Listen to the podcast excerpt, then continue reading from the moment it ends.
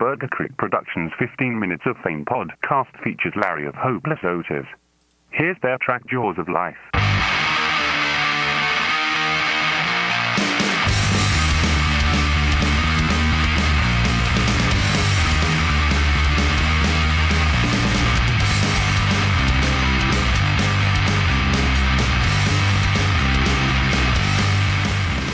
So this is the uh, Burger Creek Productions 15 Minutes of Fame podcast. My name's Lou.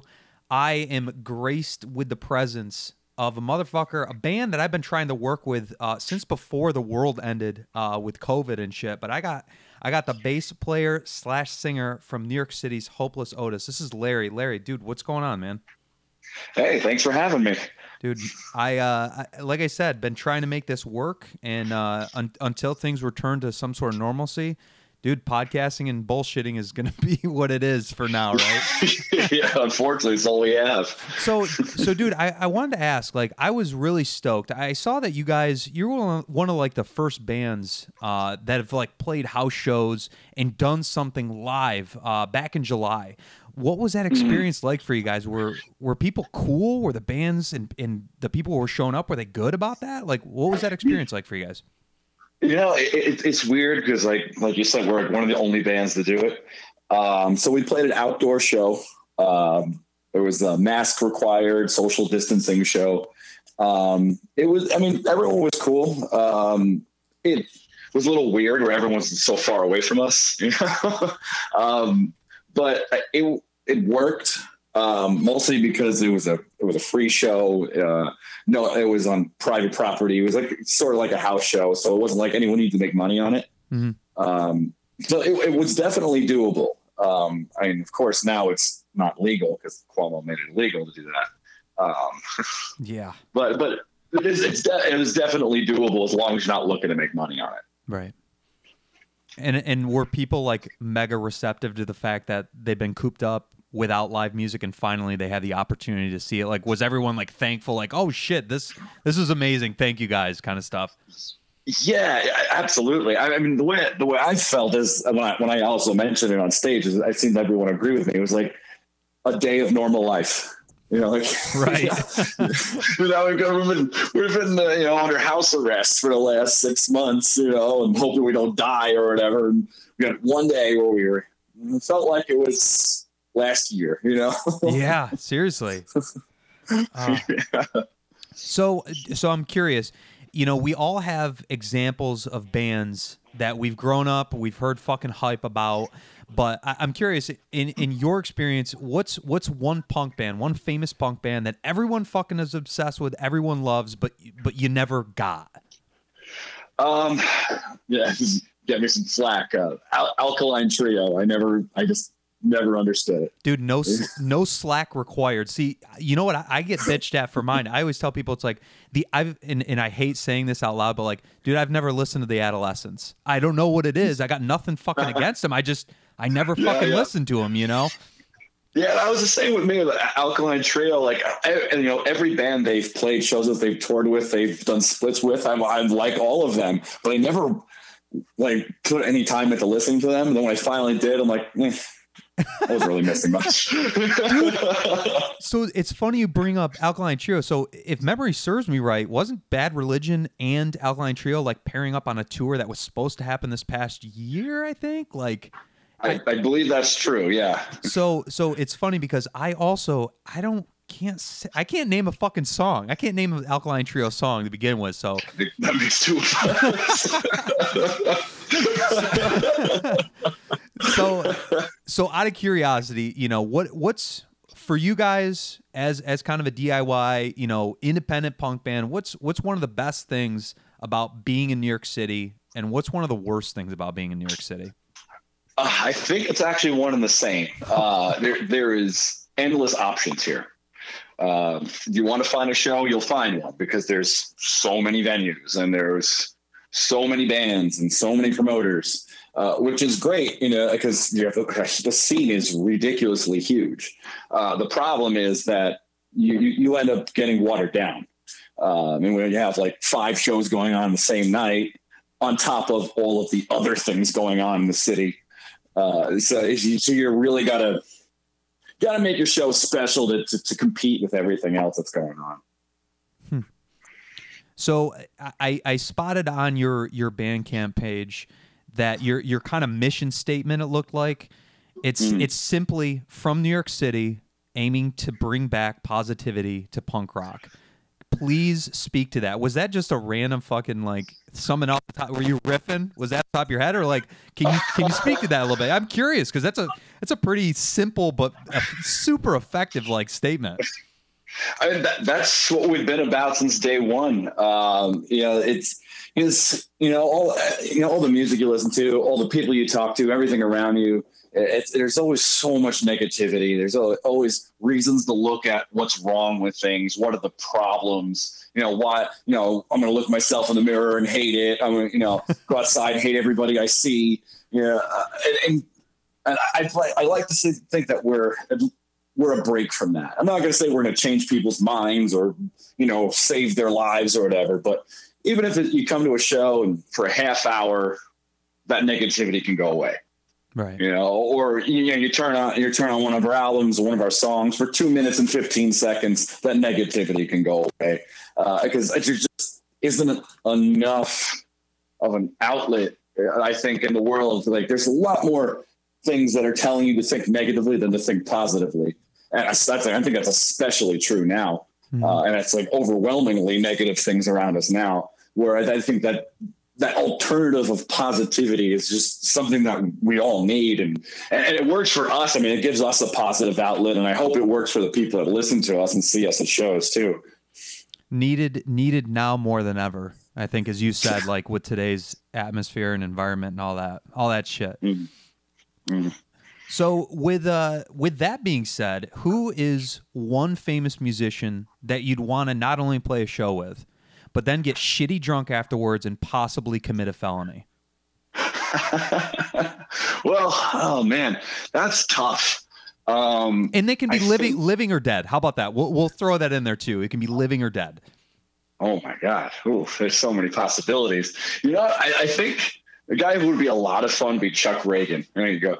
Go out to the woods, get drunk, shoot guns or something, go fishing. I don't know. it's just, it was, it's like everything that he does is the opposite of what you can do in New York City. Right. So, it's, so it's like, oh, I could do something different. right, right.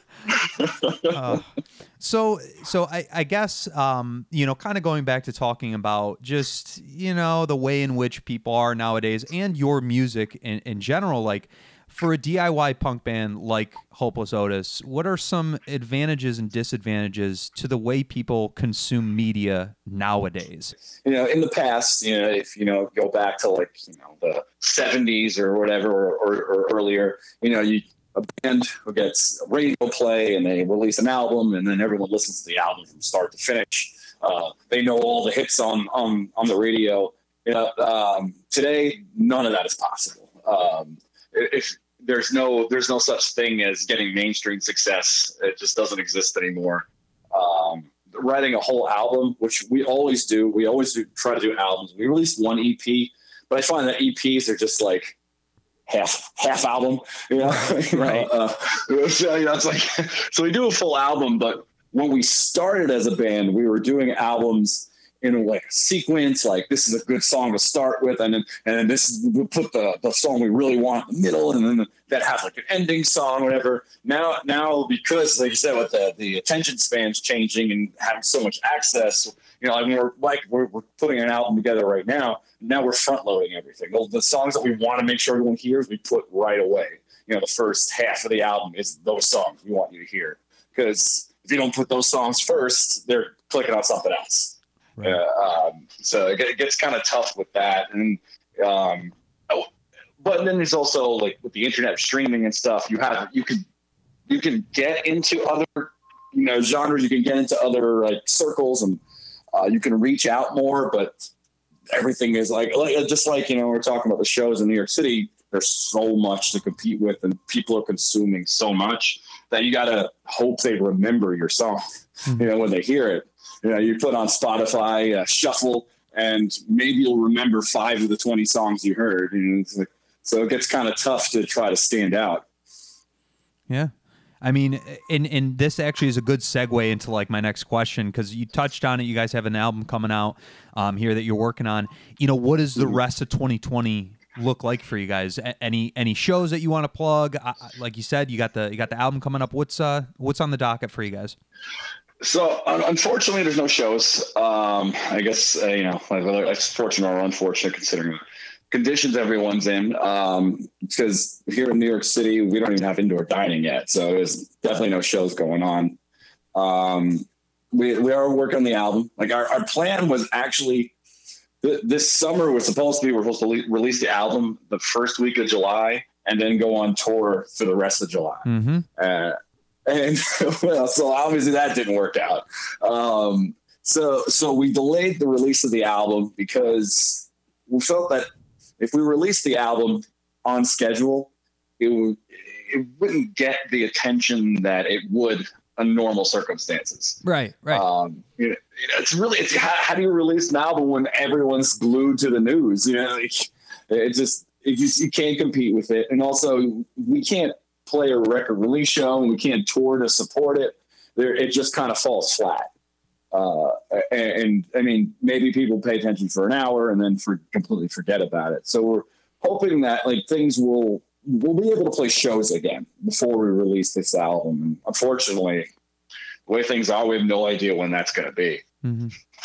Yeah, uh, people, I you know the the conversations I've had even since launching this, but e- even some of the other bands I've been speaking to, promoters, dude, no one is even remotely concerned with thinking about it. Like, like for example, I know Ralph's uh, in in Worcester, Mass. Like they just started doing kind of like outdoor only shows where it's acoustic acts. It's basically like patio only. And I know out in here in, in Albany, it's the same deal. There's a couple bar restaurants, but it's not like you're not going to go see someone play an original set of music. It's fucking covers, right? You know, Right, they're, they're singing fucking Josh Groban and Lynyrd Skynyrd or whatever. You know, it's just uh, Right. background shit. You know, um, Right. So I was curious about that. Um, quick, I got to ask. This is kind of like the obligatory NYC uh, person question, but.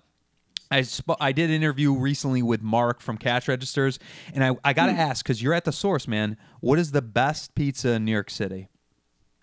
Oh, my, my favorite place is uh, New Park Pizza in Howard Beach in Queens. Okay. Uh, the place has been there for over 50 years, and they they they crisp the, the slice just right. It's so good. Nice. So I I uh I wanted to ask about the song "Ghost Surgery" off your 2018 full length release, still out here. In my opinion, dude, it's it's one of the perfect punk rock songs off the record. Catchy chorus, driving drums, bass, all that shit.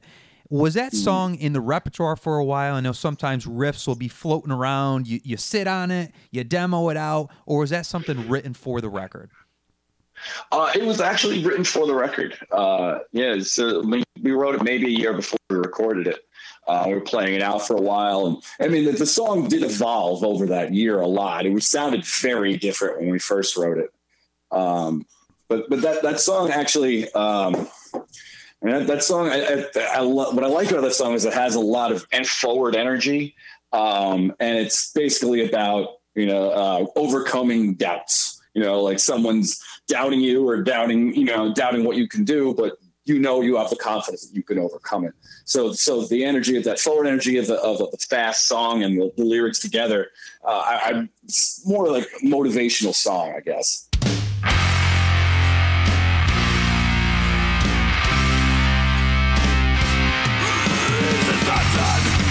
There